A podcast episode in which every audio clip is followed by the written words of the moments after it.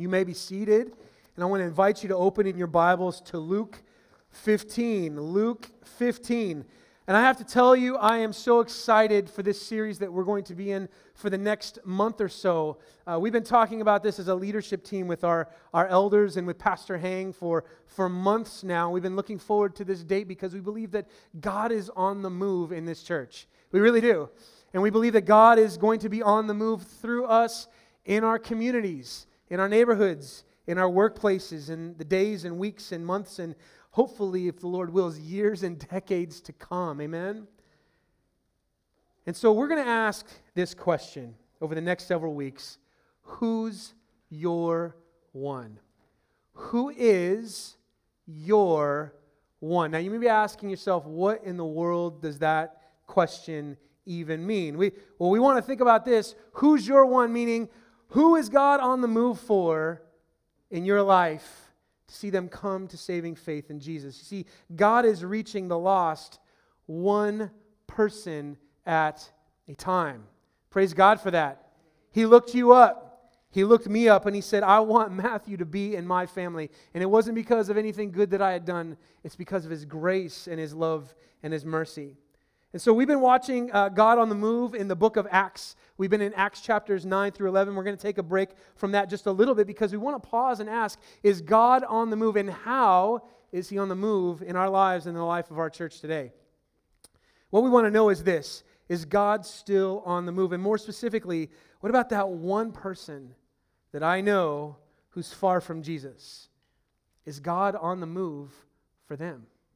Is He on the move for him? Is He on the move for her. Uh, but we want to ask this question who's your one? And I'm going to be asking who's my one. Can't wait to have conversations in our small groups throughout the month of March. In our sermons on Sunday mornings and in our youth ministry is going to be talking about this. And I hope that we'll be talking about it in our homes. And I hope that we'll be asking this question in silence and solitude in our own reflection of our hearts Who's my one? Who's your one? If you're a follower of Jesus here today, you should be asking yourself that question right now Who's my one? And you may not have the answer to that today, and that's okay. We're not asking you to, to know exactly who that is, but we want to ask God to identify for us who's that one person that through His providence, the way He works in the everyday stuff of life, that He's brought into our paths, that we want them to know Jesus. Who's my one? And what can we do to reach our ones with the gracious good news that Jesus loves people and not just people as a whole, as a group, as a community, but Jesus loves ones. He loves individuals intimately, and He loves individuals like you and me and our ones personally. At one time, you were one who was far from Jesus. And God used another one in your life to reach you with His gospel. Praise be to God that at one time you were a one, and God looked you up and reached out for you through someone just like you, follower of Jesus, and said, I got to reach Matthew or I got to reach so and so with the good news of Jesus. One of the ones in my life is sitting in this room. That's my mother reading to me as a child and pointing me to Jesus. And because of her courage and love for her son, I got to be welcomed into God's family. Praise God for those that looked at us as ones, right? But how do we know that God cares about one? I mean, does He have time for that? The Bible is very clear. It teaches us that our God, the Lord, is the creator and the sustainer of the whole universe. I mean, that's a huge job, right? I'm not very good at multitasking, I'll be honest with you. And if I had to run the universe, making sure that planets aren't colliding with one another's and, and animals and people are getting fed and so on, I wouldn't have time to hear people call out to me in prayer. I just wouldn't have time for that. Uh, I certainly wouldn't be able to focus on just one, but not God. He is big and He's huge and He rules over the cares of all of His creation. Yes, God's big but He's also near. Our God is close. He's so near and He's so close and He's so personal that He cares for even one. And as we're going to see today, He rejoices over. Our God is so near that He celebrates. In fact, He even throws a party in heaven when a lost one is found. Isn't that amazing? God loves to party. Yes. But he doesn't party over his displays of power or wisdom. Those, those, those characteristics are worth celebrating. No, he parties over you. And he parties over me. He parties when ones who are far from him come home. And right now, we're going to have a time to party a little bit, okay? Praise be to God. We got to celebrate child dedication here. God's given us new life. So those, those balloons are up here today because it's a celebration. But we're talking about the fact that God parties over ones when they come home. But we can't party when we're sitting down. So we got a slide here with a party, right? I want everybody to stand up and we're going to party together because the best parties have music and dancing and food, and we want to party, okay? So I'm going to give you about five seconds. We're going to party, and so I'm going to count down three, two, one, and you're going to shout, Party. Are you ready for this? All right. It's okay to party in church because, as we're going to see, God parties in heaven, so it's not irreverent, all right? Here we go. Three, two, one, party! Oh, we had some confetti poppers, and it didn't go very far. Pretend there's confetti flying everywhere. Woo! Party! Yes, party. Go ahead and have a seat. Yeah, it's time to party. We love to party on New Year's Eve. We love to party just a few weeks ago at the Super Bowl and eat too much food, right? We love to party at birthdays. We love to party at weddings and engagement parties and even child celebrations like we have here today. Who doesn't love a party, right? We love to party. But as we see in Luke 15, this is our big idea today. God throws a party when a lost one comes home. God throws a party in heaven before his angels. I mean, this is amazing, friends. If you know your Bibles, Isaiah chapter 6 describes Isaiah caught up in this vision and he sees heaven and he sees angels, cherubim, declaring, Holy, holy, holy is the Lord God Almighty. That same scene that is just awesome and powerful and in some ways terrifying. That's the scene where God throws a party when a lost one comes home. And that's what our passage is about, is about today. We're going to take a look at Luke 15 and instead of reading it all at one time like we normally do, we're just going to take it little bit by little bit. We're going to read it a section at a time so we could see the heart of God that parties when lost ones come home. And the first thing we want to see in this passage in Luke 15 is this. Not everyone understands chapter setting for the entire chapter of Luke 15. Jesus is drawing sinners in close to himself. He's seeing tax collectors, sinners, those that are outsiders in the religious community, attracted to this rabbi from Nazareth, this one who they're hearing about is doing miracles and awesome deeds and, and teaching with authority and in ways that they've never heard before. And so Jesus is attracting a crowd.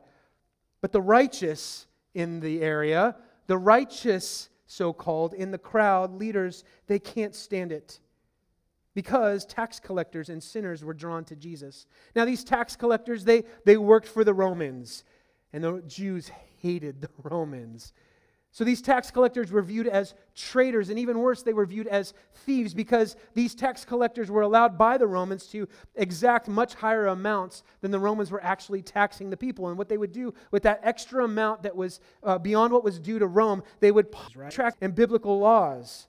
These so called sinners, as the religious leaders described them, were viewed, as those who didn't care uh, less that they were breaking God's commandments. They were living their lives as if they were their own personal gods, calling the shots. They were coming near to Jesus and they were hearing his words. They were believing and obeying that, that Jesus is who he says he is that he's the means through which people could enter the kingdom of God. You see, these tax collectors and sinners, they were hearing from the religious community, you're outsiders, you're outsiders, you can never be welcomed in here. In fact, we don't even want to look at you, we don't want to touch you, we're not going to sit down at a table with you, you're far from God. But then here comes Jesus and says, I am making a way for you to enter into my kingdom. I hate your sin even more than these religious leaders do but I want to show you the heart of God that is greater than even your sin. Jesus was attracting. They do. These Pharisees and scribes, these were religious leaders who fastidiously, minutely, I mean, they got down to the very little uh, dividing of herbs to sacrifice to God. They, they kept the demands of the law. And these leaders, they were known for seeing divisions between themselves and those who lived outside the boundaries of the Torah, the law, and the boundaries that they also created through customs and traditions. They were the teachers of the law. This isn't the first time that Jesus has encountered opposition from these groups of people, from these religious leaders. No, we see in, in Luke chapter 5, verses 29 to 32, Levi, who we know as Matthew, was called to follow Jesus and he was blown away. This Levi was a tax collector. And so we see in Luke 5 29, Levi made Jesus a great feast in his house. And there was a large company of who? Tax collectors and others reclining at table with them. And the Pharisees and their scribes, there it is again, they grumble. Those who are well have no need of a physician, but those who are sick. I've not come to call the righteous, but sinners to repentance. Jesus is saying, This is the kind of crowd I was sent to. I was sent to people that were hurting and broken and sinful to show them that there is eternal life through the gospel, my gospel. We have to ask ourselves is Jesus then telling the, uh, the Pharisees and the scribes, hey, you're healthy. I'm a doctor. I'm going to the sick. You guys are, you're fine. You're good. Is that what Jesus is saying? You're healthy. These are sick. No, I think we get some clarity on what Jesus means in John chapter 9, verses 39 to 41. Jesus says this For judgment I came into this world, that those who do not see may see, and those who see may become blind. Some of the Pharisees near him heard these things and said to him, Are we also blind? Jesus said to them, If you were blind, you would have no guilt. But now that you say, We see, your guilt remains. Jesus is telling them here it's not that you're actually well, it's not that you're actually healthy, it's not that you actually see, it's just that you're not willing to admit that you are just as blind and just in need, as much in need of God's grace and His love and His forgiveness as these tax collectors and sinners. And so, because you think that you're healthy, because you think that you see, you are actually blind. Not everyone understands God, God's heart for the lost. That's what religion can do to our hearts. The very system that's designed to keep us close to God can have the reverse effect in our lives. While we may seem to be close to God on the outside, even attending Sunday worship service each and every single week, on the inside, our hearts move far from God's compassion for sinners. And our hearts move far away from God.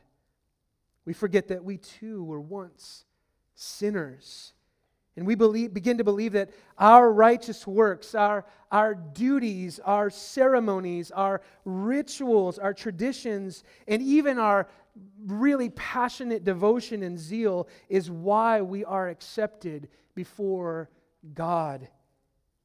And we, get, we begin to lose God's, a sight of God's heart for First John, forgive us our sins and to cleanse us from all unrighteousness. If we say we have not sinned, we make him a liar, and his word is not in us. Friend, I don't believe you want to be considered a liar before the throne room of God. What do we do then? We say, Lord, I know that sin remains in me. Give me eyes to see, ears to hear, a heart that understands. And so we see that these religious leaders, they missed understanding God's heart for the lost. So, Jesus tells some stories. Jesus says, I want to I want to teach you something, guys. Jesus reveals God's heart for lost ones through three stories that we're going to take a look at very briefly here this morning. Point number two, and we see this in verses 3 through 10. Let's, let's read this together. Follow along as I read aloud. Luke 15, 3, it says, So he them does not leave the nine just so, I tell you, there will be more joy in heaven over one sinner who repents than over 99 righteous persons who need no repentance. Or what woman, having ten silver coins, if she loses one coin, does, does not light a lamp and sweep the house and seek diligently until she finds it? And when she's found it, she calls together her friends and neighbors, saying, Rejoice with me, for I've found the coin that I had lost. Just so, I tell you, there is joy before the angels of God over one sinner who repents. And this is what we see from these two stories together. God goes the distance to pursue the one who is lost. God goes the distance. He goes, he goes as far as he needs to to pursue the lost one. Jesus gives them this comparison. What man of you or what woman among you wouldn't go out and seek that lost sheep? Run it back, right? We're willing to go to lengths for that. And so Jesus is telling this story of a man that goes for a lost sheep and a woman who looks for a lost coin. And I, I love how Jesus describes the response of this shepherd and this woman who finds the coin. What do they say? Rejoice with me. Rejoice, for I found my lost sheep. Rejoice with me, for I found the coin that I had lost. It's an invitation to others. Come, rejoice with the shepherd. Rejoice with the woman. A lost sheep was found. A lost coin was found. Lost to found, dead to alive. Something precious to me has returned. It's time to party and celebrate and rejoice. Jesus has given us two stories so far. We've got two parties. And what is Jesus saying? He's not just giving a lesson about a shepherd. He's celebrating over to God than over 99 righteous persons who need no repentance. And once again, we realize all of us are in need of repentance. All of us are sick. All of us are blind. But Jesus is focusing on this one because he wants us to see the intimate, the personal, the caring heart of God for sinners. I wish we could get a picture of what this scene really looks like. Someday we're going to see it for all of eternity. For those who have put their faith in Jesus and given their lives to Him and said, You are my Lord and Savior, we're going to get to see this party to an even greater degree someday. It's going to be awesome. But the scene here that Jesus sets for us is that there's joy before the angels of God, and there's joy in heaven over one sinner who repents. God throws a party. Down here on earth, a sinner, a lost coin, a lost sheep, someone who's far from God, and they come home and there's a party. What do we see here? God loves to save sinners. He loves to save sinners. Oh, I wish we believed that. I wish I believed it. God is passionate about think about what God loves. What does he desire? He loves to save sinners. I love how Eugene Peterson's paraphrase of scripture in the message, verse 10, he says, You can count on it. That's the kind of party that God's angels throw every time one lost soul turns to God. That's the kind of party. Celebrating, singing, dancing, feasting over a sinner turning to God than over 99 righteous persons who need no repentance. God pursues all, but he rejoices over the one who understands their need and turns to him for rescue. God actively seeks out sinners and brings them home, Leon Morris says. The rabbis agreed that God would welcome a penitent sinner, but this is a new idea that God is a seeking God. He doesn't just say, Oh, yeah, you can come on over to my house. It'd be nice if you came back. But, but this shepherd that goes out, this, this woman that sweeps the floor, she is, he and she are pursuing. That's the pursuit of God. It's a new idea as Jesus is teaching it. God takes the initiative. Friend, God took the initiative for you and for me. The Son of God, eternally in heaven, He put on human flesh and He dwelt among us. And He lived with you and me, and He felt all the hurt and brokenness of this world. He pursued you, He took the initiative to bring you into His family that, that during this time there was a Jewish quote that says, There is joy before God when, when those who provoke him perish from the world. This was a saying at the, at the time. There's joy before God when those who provoke him perish from the world. It's almost as if their image of God was this good riddance. They're out of here. The troublemakers are gone. Get them out. I want the righteous ones, the good ones, the ones that are really religious. I want them close to me, but everybody else, all those tax collectors and sinners, just get rid of them. In fact, I take joy by the fact that they're out of here. But Jesus comes onto the scene. And he says, There's joy over these. Joy over the repenting sinner who comes home and he takes the initiative. It's a very different view than these religious leaders. Timothy 1:15, the saying is trustworthy and deserving of full acceptance that Christ Jesus came into the world to pat righteous people on the back. To make sure that those that were really religious felt good about themselves. No, no. The saying is trustworthy and deserving of full acceptance that Christ Jesus came into the world to save who? Sinners. Say it with me. Sinners, of whom I am the foremost. To save sinners. Luke 19:10 gives us another picture. Jesus by his own words says this, "For the Son of man, the Messiah, speaking of himself, came to the world to seek and to save the lost ones." The lost ones. The lost ones. Friends, God gets joy when he sees lost ones come home. We see it. God goes the distance to pursue the one who is lost. But when we see in this longer story here that is 11 through 24, and he, all, the, all he had and took a journey into a far country. And there he squandered his property in reckless living. And when he had spent everything, a severe famine arose in that country, and he began to be in need. So he went and hired himself out to one of the citizens of that country, who sent him into his fields to feed pigs, which were detestable to the Jews. And he was longing to be fed with the pods that the pigs ate, and no one gave him anything. But when he came to himself, he said, How many of my father's hired servants have more than enough bread, but I perish here with hunger?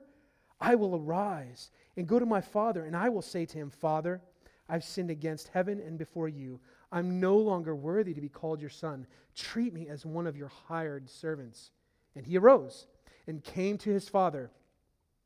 But while he was still a long way off, his father saw him and felt son and celebrate.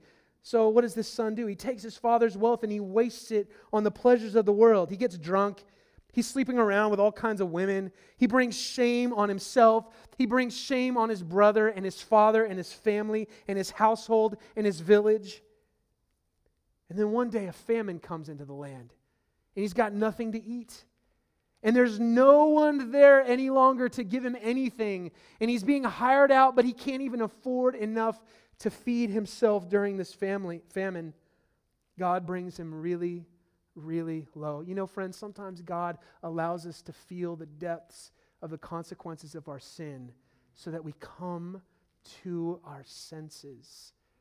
Sin is deceptive, sin is wicked, sin is destructive. Sometimes we, God lets sin do its work in our lives to deceive and almost destroy us so that we get to the point of rock bottom and we realize I was there to help him, but his father's servants are getting all they need. It would be better to go back and work and serve as a hired man for his father than to continue to live bitterly at the mercy of his old friends and acquaintances. So he repents. He turns in that moment and he realizes, I'm not going that direction any longer. I'm going back to dad. He repents. He turns his mind and his direction away from his old life and he turns back toward his father's house. He remembers that a life as a hired servant at his father's house is better than living as a starving beggar on the streets and the slop with the pigs. Knowing how bad he's been, he assumes that as be- the best he could ever hope for is that maybe I can just be my dad's servant, his slave. Perhaps I can earn my way back under the hired care of my Father. You see, even in this moment, even in this moment of clarity, this younger, foolish son doesn't quite grasp the depths. It was in the fact that the, the father is looking out and he sees his son returning from a long way away. And the father, this is an amazing scene. He sets aside all decorum. He sprints to greet his son. Before the son can utter a word, the father squeezes his son and kisses him. I'm sure it's startled this younger son. What, what, what, what's dad doing? The son standing there in this awkward moment of unsurety, he, he thinks, How do I respond? Oh, yeah, the speech. He begins his premeditated speech Father, I've sinned against God and against you. I don't deserve to ever be called your son again, dot, dot, dot. But the, but the father says, Stop. Stop right there. Before the son could continue, the father interrupts his speech by calling his servants Get some fresh clothes for my son. Get the family ring for his finger. Get him some new sandals for his feet. Get the fire going. We're eating filet mignon tonight. It's time to celebrate. It's time to party. My son who had died to us is alive again. My precious son who was lost is found and he's returned home. And they threw a party, the whole village probably, getting together and celebrating. See, friends, this was like a reverse funeral. The dead had come back to life. God loves the lost ones so much, friends. You see, if we want to see who, who, who's who in this, in this story, it's the loving God who is our Father. God loves the lost ones so much that he stands and waits and anticipates the return of his son. That's how God feels about lost ones, about you and about me returning home. Deep love. Verse 20 says that the Father felt compassion his father saw him and felt compassion deep down to his guts, in his innermost being. You could almost imagine the emotions bursting out of his body and his soul. Oh, my love, my son, there he is. If I'm this dad, there's no way that the tears aren't starting to flow to see this son. His father saw him and felt compassion. There wasn't anger toward the son returning, there was love. Friends, this is our God. Your God. My God. This Father loves sinners who come home. This God is described in the prophets in Zephaniah 3:17 when, when God's people Israel had rebelled against him and they were receiving punishment. Zephaniah 3 over you with, with loud singing. When lost, one come, when lost ones come home, God sings over them loudly, loudly, singing over you and over me. Micah 7, 18 to 19 teaches us a lesson about, about what God's heart is like. It says, Who is a God like you, pardoning iniquity and passing over transgression for the remnant of his inheritance? He doesn't retain his anger forever. Why? Because his delight is in steadfast love. Is God a God of anger? Is God a God of wrath and judgment? Yes, he is, but that's not what he delights in. That's not what he sings about. He sings over us. He will tread our iniquities underfoot. You will cast all our sins into the depths of the sea. That's our God. He rejoices over you. He rejoices over me. He delights in his steadfast love. And that's what we see the father throwing a party for a lost son, a lost one who had come home. I wish that's I wish the story got better, but we see that the story takes a little bit of a downturn here. In Luke chapter 15, verses 25 through 32, to finish the chapter off, it says this Now his older son was in the field. And as he came and drew near to the house, he heard music and dancing. And he called one of the servants and asked what these things meant to go in. His father came out and entreated him, but, but he answered his father, Look, these many years I've served you, and I've never disobeyed your command. You, yet you never gave me a young goat that I might celebrate with my friends. Uh-huh. Older brother was on mother had come home and the village was celebrating. This should have been great news. My brother's home. Oh how i've missed him. I didn't think we'd ever see him again. Is he okay? I'm so happy to have him home. I can't imagine how happy dad must be right now. This is the greatest day in the history of our family. I can't wait to get cleaned up from work. I'm going to go in there and join the party right now Oh, I wish that was the response that Jesus describes, but Jesus is identifying those that are not happy about lost ones coming home, but are invited to join the party. You see, this son, he was angry. The sound of music and dancing didn't give him joy, it irritated him. He was furious that all this celebrating and feasting was happening for him. You know, that stupid brother, the one who disrespected our father and our family. This younger brother, he considered us as good as dead, and I considered him as good as dead, and good riddance. I'd hoped that I would never see his face again. In fact, I was hoping he stole so much. I hope he was naked. He had left in our family's fine clothing. I'd hope that he was starving. He used to eat at our table. How could dad do this? Did he forget what an embarrassment our brother had been to us? And now we're eating filet mignon and partying like he's royalty? That was meant for me. I deserve that kind of party after all I've done out of loyalty to our Father.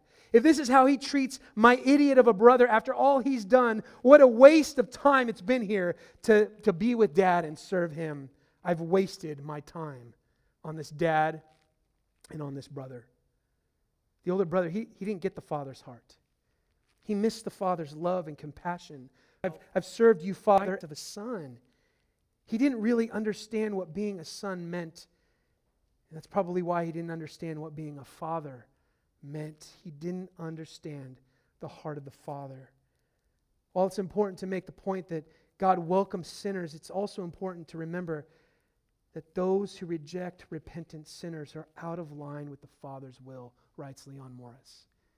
You see, if we don't get God's heart, we're like that elder brother standing outside and we think we know all kinds of things about God. We think we know, we think we've done all these wonderful things for God, but in the midst of all of that, focused on ourselves and our own deeds and our own self righteousness, we've missed the very heart of God.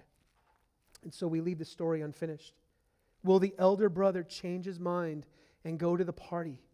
Will we recognize that his father's heart for him is as big as his heart for the younger brother? And friends, that's our choice here today. When we ask the question, who's your one? We want to ask ourselves, will I go into the party that God throws for lost ones? That's our choice. We're invited to rejoice and celebrate with God. He loves lost people, He's compassionate to even one. Will we demonstrate that same kind of compassion will we join his party that rejoices over lost ones coming home? Again, our big idea this morning as we wrap up is God throws a party for uh, throws a party when a lost one comes home. What keeps us from a what keeps us from God's heart for one? What keeps your heart from God's heart for one? What's holding you back? To say, I, I love lost people the way my Father loves lost people. Maybe you've found yourself in your heart and in your attitude, and I've found it many times that I'm the older brother standing on the outside. What's keeping me from going in? Well, I think we've all got reasons. Just a few of them here is, is first of all, apathy. You may think to yourself, well, I've got a full plate with work and, and my family already. I really don't have time to start pursuing lost ones. Besides, someone else can do that. Someone else can go and reach that one, right? Isn't that what pastors are for and evangelists are for? I've been there myself. Just this apathy that says, I just don't think I've got the time to devote to reaching one like my God. Another reason could be arrogance. Maybe you think to yourself as you watch the news or watch your neighbors or friends or even family, you said, people are just so messed up today. You reap what you sow, right? And the mess that I see my one in is, is probably what they deserved. They've made such terrible choices for their life, and it's coming back to bite them. I'm so glad that I'm not messed up the way they've messed up their lives. Arrogant, self righteous people can be found right in the walls of our churches, can be sitting right in the seats where you and I sit. We just don't care for the ones because we feel like they're getting what they deserve. We stand outside of the party that God's inviting us to join in with Him to reach lost ones. Maybe another reason why you're unwilling to go into the party today is fear. I'm too weak and I'm too broken to make an impact on any one. My past is too ugly. My pain is too powerful. My story is bland. My story is uninteresting. Besides, if I reach out to that one, they probably will mock me, or maybe they'll reject me. Maybe they'll even hate me. I'm too shy to be used to reach any one. We can all lousy elder brothers, but the good news is that we know one elder brother who cared. The, this brother, he humbled himself. He stepped right into the darkness of our fear of death and despair, and He rescued many ones like you and far away land sitting in the pigsty and he paid off all our debts, and he clothed us with his perfect righteousness, and he carried us on his back to the compassionate embrace of our Father. Thank you, Jesus, our perfect elder brother. Amen. The perfect one that seeks and saves the lost. And so today, we're invited to join God's party for one. And I want to ask you, church family, I'm so excited. Our elders, we've been praying about this for the last four weeks. Your small group leaders have been praying over the last week to say, Lord, teach us to be the elder, the kind of elder brother that follows our perfect elder brother, Jesus. We're going to talk for Monday. It's a question we like to ask around here. How does what we've learned here today impact how I'm going to live my life tomorrow and the next day and the next day after that? I've got some friends here today. They're going to help uh, pass out a tool that we want today. Those teach us to prayer effort is all about it. Imagine if every believer, you and me, imagine if we could answer that question, who's your one, with the name of a person who's far from God. A person for whom they pray, they're praying and with whom they're seeking to share the gospel. That's the intention behind who's your one. We believe that God's people don't merely need another method for sharing the gospel. What they need is a white hot passion to see people who are far from God experience the new life that He offers through Jesus Christ. We just want to get you passionate and me passionate and us passionate to have a party, to have a party for lost ones that you know and I know and we know together. Over the coming days, our church and we can all take responsibility for one. Say it with me one. One. Who's your one? Who's your one? Because of God's power and the work of His Spirit, and because He loves to throw parties for lost ones who come home, each one of our ones can add up to make a significant impact for God's kingdom. Friends, we're not asking you to go out and start standing on street corners and shouting with a megaphone. We're asking you on your knees in your homes with your kids. Our teens are going to be doing this. Our youth ministry, our small groups, our Sunday services. We're going to take the month of March and pray for one. I've got an example slide for you so that you know exactly what we're doing. This Wednesday, March 1st, is day one. Let's go to that next. There we go. Is day one. And you could see it right up there. It's got a verse, John 14, 6. I am the way, the truth, and the life. No one comes to the Father except through me. And as you pray over the next few days, and God shows you who the faraway land that God pray that prayer for your one and then on March 2nd, you turn over to day two and you do the same thing. There's a new verse and you put that one's name in those blanks and so on and so forth. Friends, I pray that God would allow us to have our hearts aligned with His. A heart that took the initiative to track you down and to track me down and to say, Lord, to whom are you sending me? So I want to ask you, who's your one? Ask the Lord. Ask Him to show you. Maybe you don't know who that one is today. You've got a couple of days. Start asking your small group leaders. Ask one of the elders here. Ask me. We want to share with you this is the one for whom I'm praying. And let's commit throughout the month of March to be praying for our ones. Will you join the party? God's heart that beats for one. Let's stand together as we commit ourselves during the month of March to praying for our ones. And I want to invite the worship team to come up as we close. Father in heaven, we thank you so much that we get a little taste, a little glimpse of your heart for one, that, that the angels of God in heaven party over one sinner who turns and comes home. Thank you that you threw a party for me. I didn't deserve it. I didn't deserve it. I know my sins, not just my behaviors. I know the sins of my heart. Thank you that you saw me and that you had compassion for me. Thank you for our elder brother, Jesus, who, who didn't just stay home. He went far away to find us in that pigsty and brought us home. And Lord, as we read through Luke 15, we, we want to ask ourselves what kind of elder brother will we be as followers of Jesus? Will we follow in the steps of, of the righteous, self righteous religious leaders, angry and bitter, arrogant, apathetic, fearful?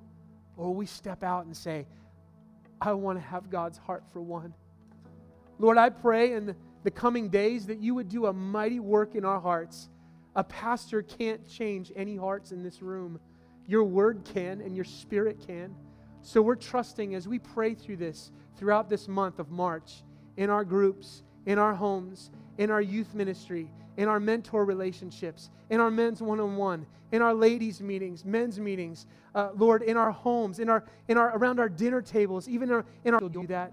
We're so excited for that. And, and Lord, I pray if there's anyone here today, one who's been living far from you, one who needs to be rescued by your compassionate heart, I pray that they would come forward. I pray that they would say, I, I want to receive the warm embrace from a God who loves sinners. Oh, I pray, would you save them today? Do a saving work through us, in us, and for us. We ask all this in the name of Jesus, our elder brother. Amen.